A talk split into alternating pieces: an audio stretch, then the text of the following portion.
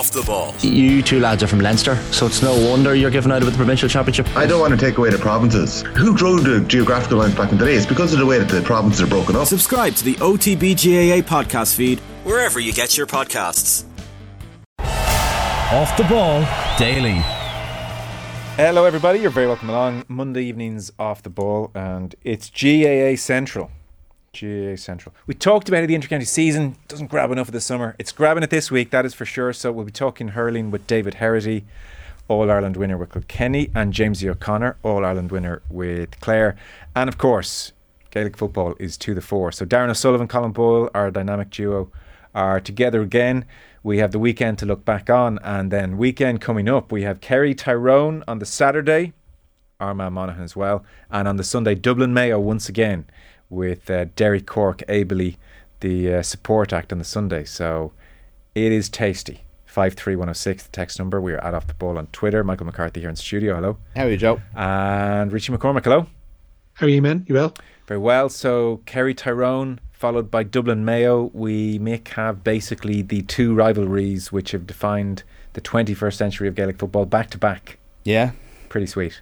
Let's start them all over again, Joe. Oh, pretty sweet. It is pretty sweet. There's a part of me that was thinking this morning, listening to the draw, half eight in the morning for some reason, uh, that I kind of did want those teams to somehow avoid each other in that, you know, you keep it almost for later in the championship. I've been waiting all year. I've been waiting, been waiting enough. Yeah, yeah, year. yeah. As we talked about this last week, you're ready for the dessert Yeah, now.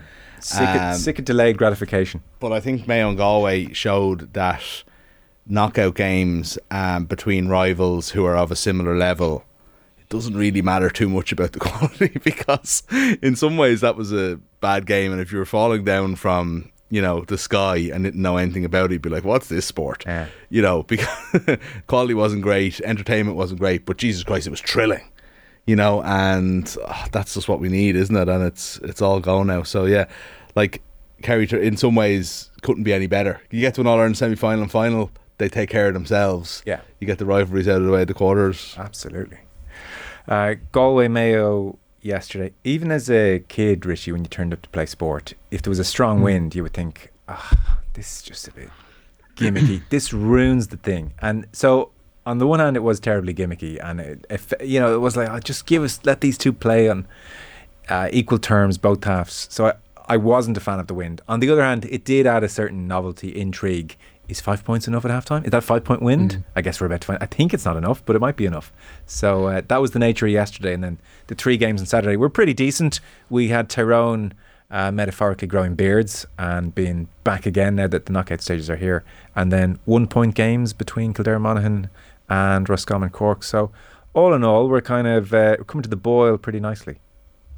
Yeah, I think that's pretty much all you could ask for going into those games at the weekend. That we got three out of four one point matches, and then obviously uh, Tyrone winning as they did against uh, Donegal yesterday. I, I don't know. I, I think it should, I, I wouldn't even make too much of a case for the win, specifically related to how Mayo played in the second half, because they showed that if you do play the ball to hand and you do play with a bit of pace and a bit of you know um, measured lunacy, then you can actually go about building a score like they did yesterday in that second half and, and setting about destructing all the good things that Galway can do. And I think that's where the fascination was, is that even with that five point lead at half time, you're kind of going, I think Mayo probably will come out in the second half and show that they have enough. And it was it was those moments when they played with pace and they played through the hands and that fant- fantastic uh, score from the from their fullback coming forward was case in point. I think um, that showed how well they could play. It's whether they can re- recreate it on Sunday, um, given the discourse. And by God, we're going to have six days of discourse between now and then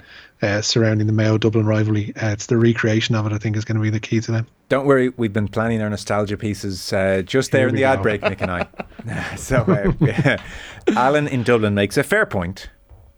Not one I totally agree with, Go but on, uh, a fair one. Lads, I don't want to be dragging up all ground here.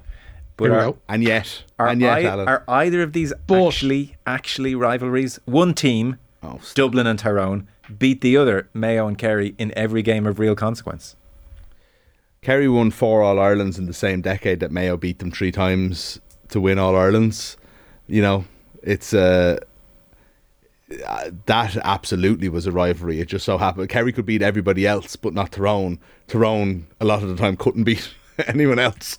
You know, we're getting knocked out in first rounds of the qualifiers and everything like that. You know, it was just that was just a mad, mad decade. Um, those three games obviously are probably the most famous of games for both sides. Yeah. In those in those uh, ten years. It's funny, you know, because Darren O'Sullivan's on the way, and uh, it's, it's quite it's quite a Kerry perspective, and probably explains why Tyrone loved playing Kerry so much. So Darren admits that he had a losing record against Tyrone, but like always thought, well, we're better than them. Yeah. well, that's it. You know, all see, see where do, where does confidence overlap with complacency? Then I don't know. It's hard to it's hard to kind of. Uh, it, it might be unfair to Kerry to suggest that they were complacent in those years, especially come. Yeah. But like I, I even remember in 08, so I remember like Kerry had won two All Ireland finals in a row in 06 and 07 by a long way. They hammered uh, Mayo and they hammered Cork. And then you get into the 08 final, and this is a Tyrone team that had done nothing for a couple of years, had gone through a long round of qualifiers. They all grew beards. Nobody thought too much of them. And then you're suddenly in a uh, All Ireland final. You're thinking, well, Kerry are definitely going to do it this time. Like you know, stop worrying about what happened. Yeah. You know, three and oh five. It's definitely going. to... And again, just Tyrone had their number and just beat them easily in the end. You know, four points I think, but it's, it felt like more. The emergence in that quarter final of the Tyrone team with beards against Dublin remains the most thrilling moment in Gaelic football of the 21st century. For me, for me. I Yeah. remember, I, like, I remember I watching that game. Yeah. Yeah, it was raining. They all just walked out with beards, and it was the most fearsome thing. I thought, Jesus, these lads have just eaten raw meat for the last few weeks. like they've all been living up a mountain together. Yeah. They're going to eat Dublin, and then like they destroyed them. You know, Mm. like, they absolutely killed them. I just thought like these These lads. these are different. Yeah, and they were like you know, for, Oh. for that team to win three All Irelands is still just such an incredible story, mm. you know. But I like also Mayo Dublin. We've had this argument a million times. You can argue whether Mayo are a great team or not, and there's people in, in the team even around different sides of that. But you can't say it wasn't a rivalry. They were they were the team that Dublin. They were the last boss for Dublin every year. And they beat they beat Dublin in semi-finals. Yes. Yeah, bookending the great Dublin team, I would say. I don't think they ever beat Dublin at their best, No, but draw that's, uh, but they got as they very, very, very close. And by the way, one thing from yesterday, just to talk about on. this, because I was thinking about Cillian O'Connor uh, earlier today and his equalising point in 2016, him coming off the bench uh, yesterday, just when Mayo were getting on top. First of all, the rise of that, and then second of all, two minutes later, for him to go out, win the ball, and score the most classic Cillian O'Connor point you could you could possibly imagine. Like for me, the game was over in that moment. I just couldn't see how Mayo, the lift that Mayo and their fans got from that moment. Like, what a legend he is, by the way. But anyway, Well, indeed. Quick question, wonders Hank on YouTube. Should you play with the wind in the first half or the second half, if it's your choice? Tip and Galway both lost playing with the wind in the first.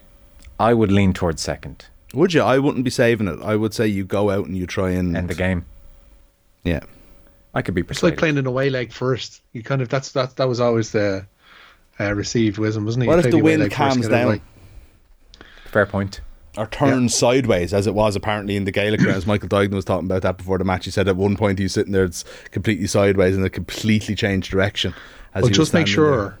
that one of your staff members is a confirmed and qualified meteorologist. They've extended to their backroom teams to include all sorts of people now. So why not a meteorologist, Mick? Someone's Get going to them do in it. there. Absolutely. Get the knowledge. I think you've talked me into that, Mick. I think I think there's a there's a I think there's a psychological element to it too. That if you tell your team to go out there, you take the wind and you grab this grain by the scruff of the neck and you go out and win it. Mm. I think there's something that surely is beneficial in that as well. Yeah. Okay. Connor from Galway. Are we going to talk about the stamp kick at Sean Kelly? Uh, yes, we will. This is Ryan O'Donoghue. The picture evidence is, if not uh, conclusive, it's pretty damning, I would say. There's no doubt he looks down.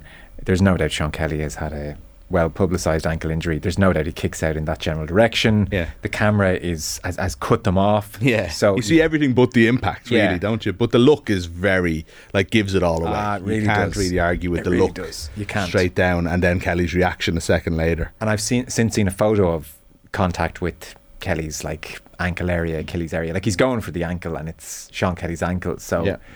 it's very ugly. It's just a, a bad moment. It's not a, nice. A touch of heat at the moment and some quick calculations, realizing who it was. The, do you know the thing is? And look, I, I, I would imagine Ryan O'Donoghue after the game is thinking, "Oh, jeez, what was I thinking?" I would imagine because you can't imagine a good scenario. There's no good outcome. Mm. The only good outcome is you don't make contact and nobody picks it up on camera. Other than that, you have where we are now, which is it was picked up on camera, and I don't know if the CCCC are now compelled to look at it or not. And like, the GAA rulebook is a mystery to me. But given that the referee didn't deal with it on the pitch, Mm. does that open it up? I'm not sure. But either way, there's no good outcome because one, it's talked about and, and it's you're synonymous with it for a, a period of time, however long that may be. But like worse again, imagine you do make a good contact with his ankle and he limps out of the game 30 seconds later. How, Yeah. You're going to feel terrible. Or thirdly, the ref Well, I don't know if it. feel terrible. Depends. It depends what way you do it. But you're going to be, as you said, you're synonymous with it now. If it, that had resulted in injury and he's walking off afterwards, you're going to be like like Guy Kachea or one of those. Like, do you know what I mean? That's bad. that's the way you're going to be viewed. Like, Or thirdly, um, you get a red card Mm. and your teammates say, What the hell are you doing? Like, there's just no good no mad logic No. to it, no at all. Except the only thing is, I would say, is that that stuff has been done on a GAA field for time immemorial. You know, like that is. There's a famous story. Not to bring everything back to Clare Hurst, I always do, but like there is a famous story. It's in one of the books that you know everybody knows that Seánie McMahon. Uh, dislocated his collarbone or his sho- shoulder, whatever it was, in Yeah. the semi final against Cork in 1995, won the line ball, etc. Clare got the goal. So he's there for the Munster final three weeks later or whatever it is, and he really probably shouldn't be playing. He's miraculous. But the whole thing was look, Nan's great idea was Limerick are going to target this now, they're going to be straight into him. So they strapped up the other shoulder. Clever.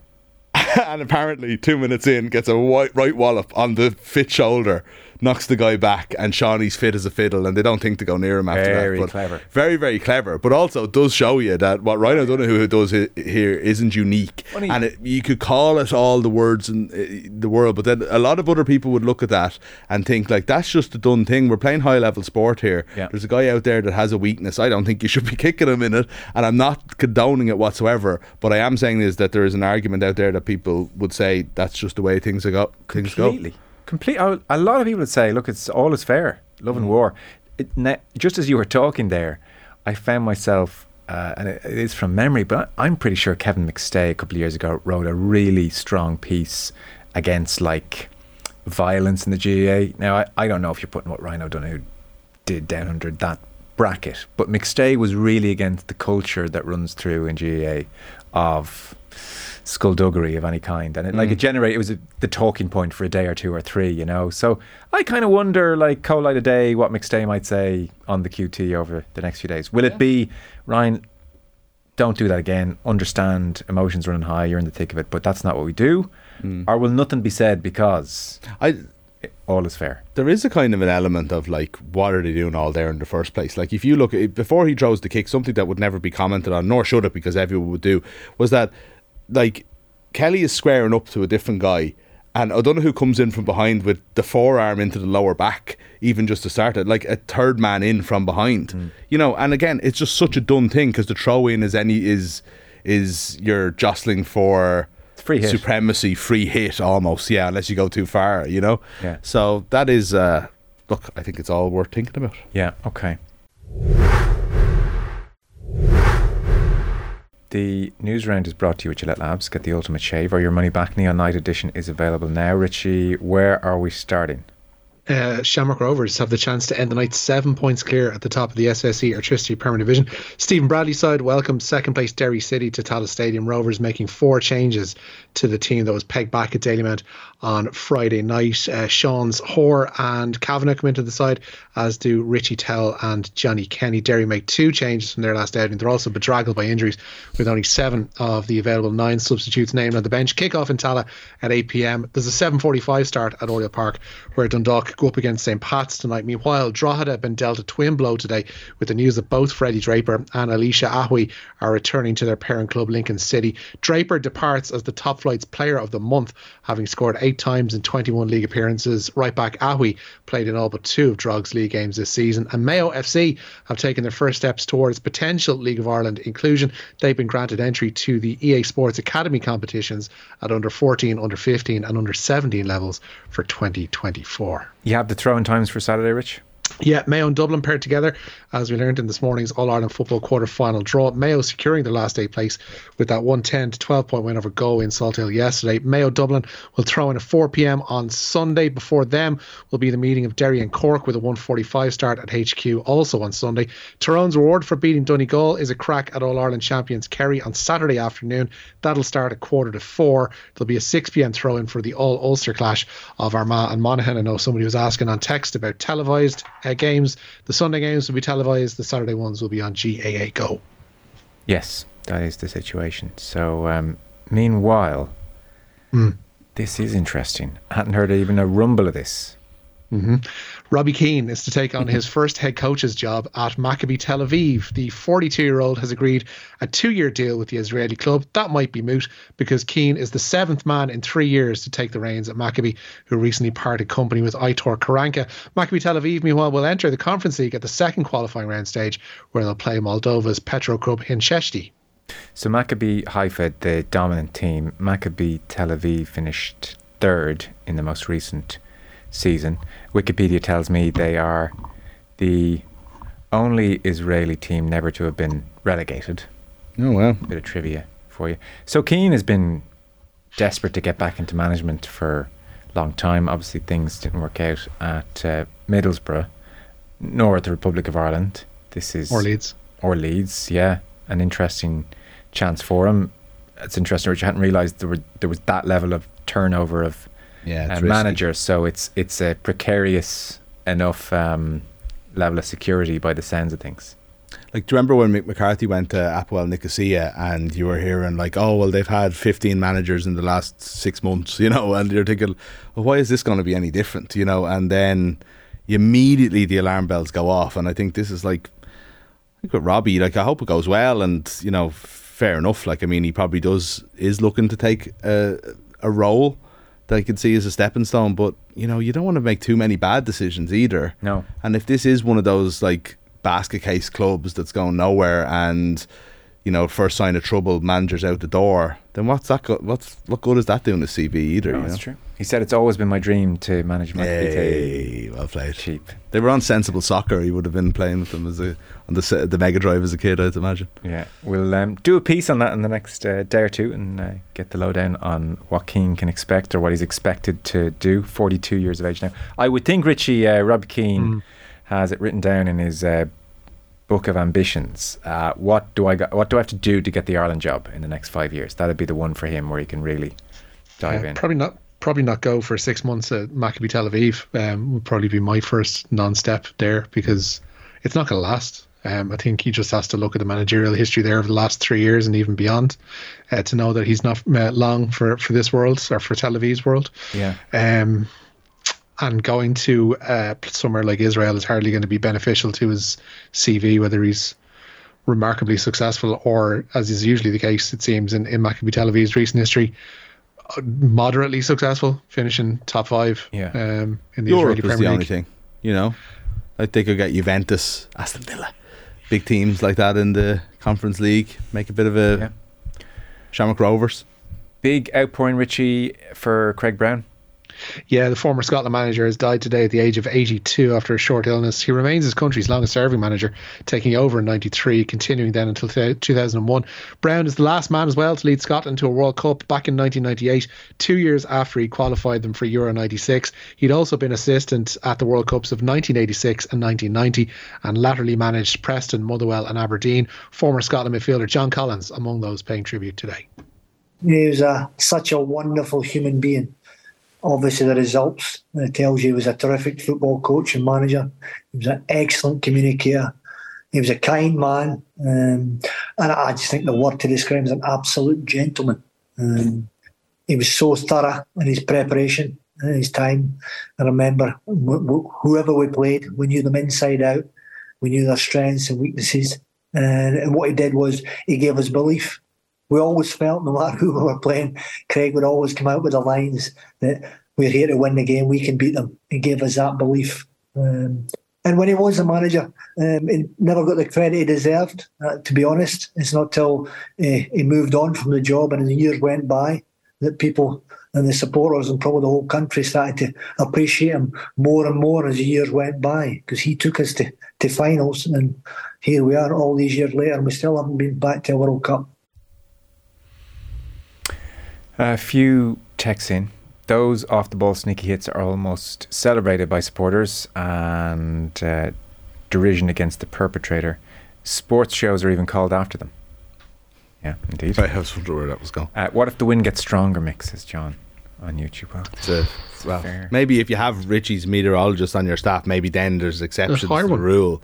You know, Get special provision, get the sponsorship deals in place. I mean, there's, there's you know, they could be sponsored by Weatherwear and everything just to get them on board. Hire a meteorologist, people, it's the way forward. that's obviously though a, a, a- an outlier of a situation. Whereas in normal case, say you're getting a standard wind, you know, you have to obviously there's going to be going to be particulars to the decision. Let's not talk about this anymore.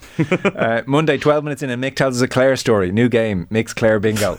I thought that was a good story. no, it was. Sorry, that was the perfect story for the Sean Kelly situation. Uh, that's right, lads. It was the beards that won it for Tyrone. Much easier than having to admit they actually outplayed Kerry. Oh my God, jeez.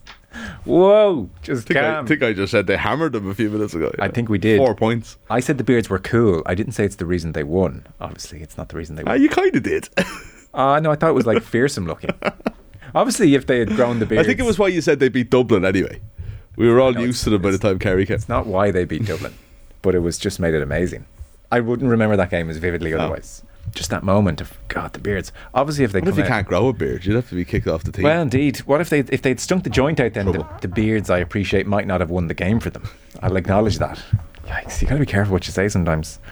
Ah, pedantic texters. I Well, them. indeed. Thanks, lads. You're doing my heart good. Looking forward to the GAA talk. I know. I mean, it's it's just it's, it feels like summer has started in um, in a way. And yet, it's the last uh, the last Monday where we'll be talking about both football and hurling. Yeah, you said that earlier on. Yeah. So three weekends are two weekends are hurling. Two weekends of hurling, three weekends of football left. Yeah, Ah, yeah.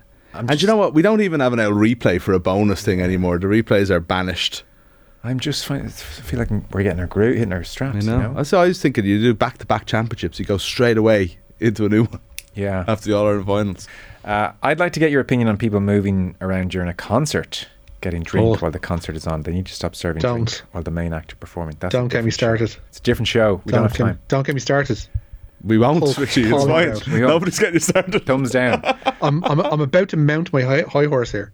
Can you, in lieu of doing that, just uh, give us a sense of what happened to Stephanie Meadow and Leona Maguire last night? Because there was a time yesterday where uh, Yeah. it was very exciting. Yeah, uh, Stephanie Meadow collected a check of four hundred and twenty-three thousand dollars Nice. uh, by tying for third at the Women's PGA Championship. Her final round of seventy, though, saw her finish on six under par, two shots behind the eventual winner, Ruoning Yin of China, the first Chinese woman to win a major. Leona Maguire's seventy-four meant that she had to settle for a share of eleventh when it looked like she would be in contention on that final day. Yeah, it just didn't work out for either, unfortunately. Stephanie Meadows in the show tomorrow. Yeah, I think so. Yeah. Okay. Um, so we'll chat to her about that. And Leona just um, never made anything all day and, and didn't strike the ball quite as well as the previous days. And like it was very noticeable, she's behind Shin and Meadow on pretty much every fairway. Like she distance is a, an extra hurdle for her. Um, and I think as it dawned on her that it wasn't going well, the disappointment of that meant she shot a 74. Yeah, there was a two hour delay, and I feel like if she'd come out and made par even after she was in a bad position, she ended up uh, not tree putting, but tr- tree from around the green. And I think if she'd even made par there, she was still well in contention. She was only a shot off. I think the you know the the chance of the weather delay re uh, energizing yeah. her just went away straight away, and she just nothing fell for her. Like you know, No. Um, geez, people are feisty today. Hi, lads. One of the big pluses of GAA Go this weekend is it might actually make some Kerry people attend a game of football. They are the worst supporters in the country. Ah, it's great stuff. Uh, worst, worst supporters in the country. They've one team to support. Oof. And a very successful team. But like their first cousins in Kilkenny, they only turn up for the big matches. Do you know what Kilkenny is? I was only thinking that uh, they they rivaled them. You know, All Ireland semi final last year, and I just like went in. It was like a half empty Croke Park. I was like, oh, we're waiting for the final. You know. Who are the worst supporters in the country? 5 3. But what what what what uh, what connects Kerry and Kilkenny, Joe? Yeah, well, indeed. They're fattened. Exactly. on the good stuff. Um, will Croke Park? We got to go. We'll chat about this later on. Will Croke Park sell out both days? Oh, I wouldn't say so. No. I wouldn't say Saturday. Not a I'd hope, say says. Arthur. The Dubs and Mayo won't sell it out themselves. Um, Sunday might, but I don't think Saturday will. Kerry, Saturday won't. Tyrone won't travel in big numbers. No, for Kerry. I think you're talking 60, 65 is a good Okay. crowd there, you know. Still a big, huge number of people, like, you know. Sunday sell out. Mm. No, you don't think I so? wouldn't be guaranteed it now, you know. Dublin, Okay. Dublin fans aren't what they used to be. they got fattened as well, as you say. Okay. Uh, we have got to go. Richie, thank you very much. Nice and lads. Michael, thank you. Thank you.